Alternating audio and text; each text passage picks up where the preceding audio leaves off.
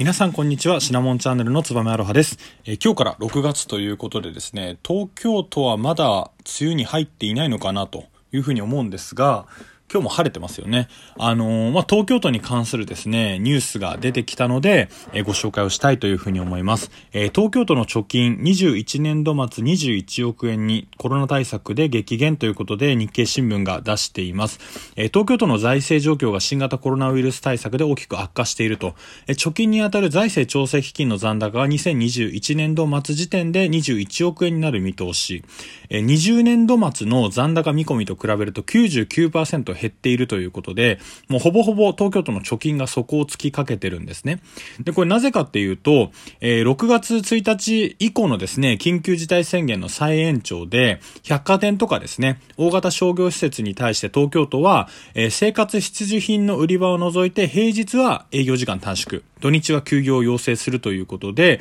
えーまたですね、え飲食店の休業とか、時短営業等の要請を含めた協力金の支給のためにですね、一般会計で2673億円の補正予算というのを作ったんですね。で、その予算を作るにあたって、この財源を確保するために財政調整基金っていうのを一部切り崩して、えー気づいたらなくなっちゃったというようなことでですね、まあ、この財政調整基金っていうのは一体何ぞやということでですね、えー年度間の財源不足に備えるために、決算余剰金などを積み立てて財源が不足する年度に活用する目的の基金。ということで、まあ、わかりやすく言うとですね、あの、まあ、不確実性の高い要因って結構自治体って抱えているんですよね。例えば雪国の場合ですと、今年はたくさん雪が降るか降らないかっていうのは予測はできますけれども、実際蓋開けてみないとですね、どれだけ降ったかってわかんないですよね。で、それに伴って雪を除雪する作業とかっていうのもかさんだりですね。あとはもちろんどこの場所でも地震が起きたらですね、その復興のためとか、え支援のためっていうのでお金を使ったりします。なので、平時の状況の時であったりですね、に、えー決算をした後に余ったお金をですね、どんどんどんどん積み立てていって、まあ不足した時に補填しようというのが、この財政調整基金というふうになっています。でですね、これ結構、まあ僕は、あの、個人的には面白いかなというふうに思うんですけれども、えー、まあ、日本全体のですね、えー財政運営の大原則っていうのは単年度主義っていうのがあるんですね。なんで、その年のお金はその年に使い切る。えー余っちゃったから繰り越しとかはないと。なので、使い切るっていうのが、まあ、いわゆる無駄遣いとかにもつながってはきてはいるものの、基本的にはですね、えー財政運営の大原則は我が国においては単年度主義なんですね。で、この、えー地方公共団体のこの財政調整、調整基金というものは、この単年度主義っていう原則の例外なんですね。な、まあ、そうですよね。あの、余ったお金を、えー翌年とか、翌々年に繰り越すっていうのは、えーまあ、非常に例外と。で、これはなぜかっていうと、まあ皆さんもなんとなくお分かりの通りですね、こう複数年度にわたった支出を機動的に行うことができると。なので、まあ攻撃性が高くてですね、まあみんな平等に受けることができる。またですね、弾力運用が求められる。この年はたくさん使うけど、次の年はあんまり使わないけど、継続的にもしかしたら使うかもしれない。っていうような、えー運用が求められる事業とか、中長期的な事業に適しているので、えー地方公共団体ではなく、地方自治体はですね、この財政調整基金という基金を作っています。で、新型コロナウイルスが、えー流行する前はですね、この財政調整基金が積み上がりすぎているっていう問題が出ていたんですね。で、その問題がどこにあるかというとですね、まあ、日本は中央集権国家というふうに、まあ、言われているというか定義づけられているんですけれども、え国がですね、法律とか、えー定められる政令によって、地方自治体の事務にえ義務を課しているんですね。で、その代わりですね、えー国から地方に対して、毎年毎年、えー財政移転というような形で、国が取ったお金から、えー地方に対して、えー財源をお渡しをするっていうのが、まあ、これい、いわゆるトレードオフの関係なんですけれども、えー中央から地方にっていうようなお金の流れが出来上がっています。で、そう考えるとですね、まあ、よく日本は借金が何千兆円とか何百兆円あるっていうふうに言われますけれども、そういった国がお財布が厳しいのにもかかわらず、地方公共団体はどんどんどんどんお金を貯め込んでいるっていうのが、今まで問題となっていたんですね。で、この金額の規模がどれくらいかっていうと、えー、まあ、地方全体でですね、少なくとも、まあ、40兆円以上のですね、お金が国から出てるんですね。じゃあこれどれくらいの規模なのかというと、国の一般会計の予算規模っていうのは大体100兆円ちょい超えたくらいです。なので、まあ半分弱くらいはですね、国から地方に対して運営をしてると。で、そのお金の内訳っていうのが、まああの好きなものに使っていいですよ。使途の制限のないもの。これが、えー、地方交付税、えー、地方贈与税というもので、贈与税ですね。というもので、これがだいたい20兆円弱くらい。で、これに使ってくださいよって、えー、色の付けられたお金。これが国庫支出金っていう名前がついてるんですけれども、これがだいたい25兆円くらいということで、まあこういうやり方でですね、地方自治体に向けて国から財政移転というような形でお金をまあ配っているんですね。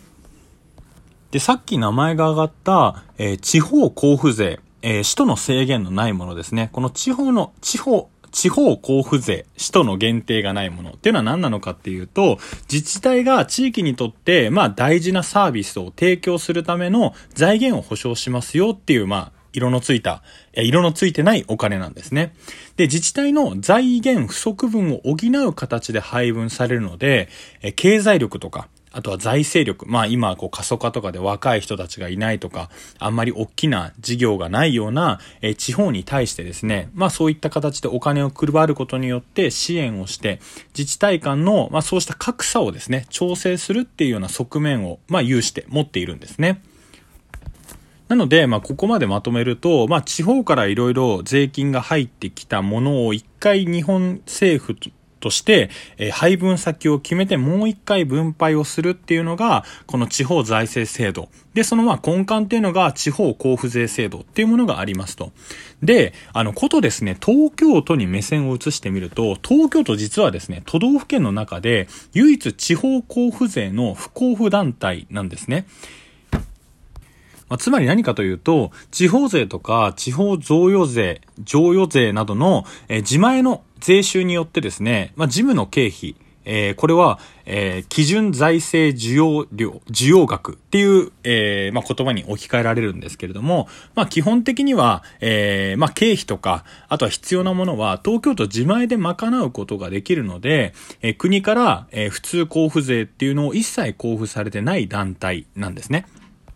まあこれはなんでかっていうとですね、まあ皆さんお気づきの通り、えー、大企業の本社とかがですね、えー、東京都非常に多いです。なので、他の都道府県、あ、道府県か、道府県に比べてですね、法人からの税収っていうのが際立って多いんですね。なので、まあ東京都っていうのは、えー、地方交付税っていうのが、えー、不交付であるという団体になるんですけれども、これちょっとまあ話が逸れるかもしれないんですけれども、よくですね、あの、東京都から来た人お断りとかですね、あの、ちょっと、ちょっと前にありましたよね。えー、東京都が緊急事態宣言になっている時とかですね。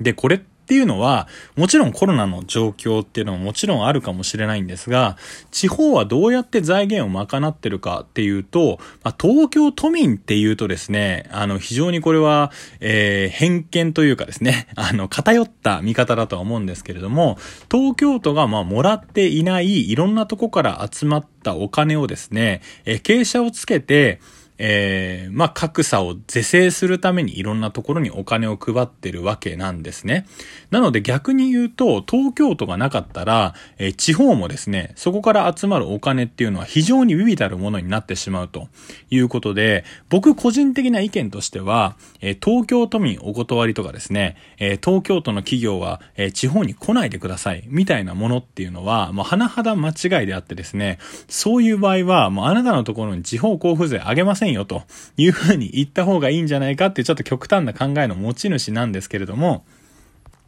その東京都がですね、まあ、えー、貯金を切り崩している。っていうような状況になると、東京都の財政が厳しいっていうことは、まあこれ今後どうなるかわからないですけれども、この地方交付税が東京都にも配られる可能性がもしかしたら出てくるかもっていうことですよね。で、そうなると、まあ、東京都はいいのかもしれないですけれども、えー、東京都の経済規模っていうのは非常に大きい。確か GDP に占める割合が2割から3割くらい日本全体のっていうようなことを聞いたことがあるので、そういう風になってくると、じゃあ今度は地方に配るお金が少なくなるんじゃないかっていうことで、もちろん東京都に住んでる人も問題ですけれども、地方に住んでる方々にとってもですね、この財政が厳しくなってきてるっていうのは、まあ、自分が住んでる自治体もそうですが、非常に大きな問題になってくるのかなというふうに思います。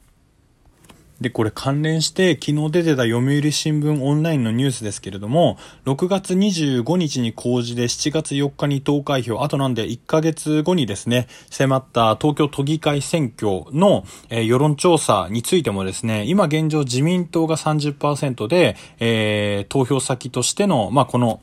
えー、アンケートでは最多。で、今、都議会第一党の地域政党都民ファーストの会は11%ということで、えー、今現状だとですね、自民党が1番と。で、小池百合子さんが率いるですね、この都民ファーストの会は11%ということで、小池百合子さんの支持率自体は57%だったんですけれども、まあ現状ですね、えー、この東京都の新型コロナウイルスの対応っていうのは、えー、小池百合子さんがあまり支持されていないのかなというような状況になってます。で、小池百合子さんもまあどうなのかなと思うんですが、えー、都民ファーストの会がですね、これ惨敗して東京都議会の第一党にならなかった時はですね、えー、じゃあこの議会のねじれ、議会の議員は自民党が第一党だけど、えー、都庁の人はですね、都民ファーストの会っていう風になると、まあこういう状況なんで何も決めれませんよっていうような形で、また雲隠れしちゃうのかなっていうような懸念もあります。ただ、もう民意の示し方としてですね、東京都議会選、またラジオで取り上げたいというふうには思うんですけれども、どういうふうになるかっていうのも合わせて注目かと思います。え今日のラジオニュース解説は以上です。ありがとうございました。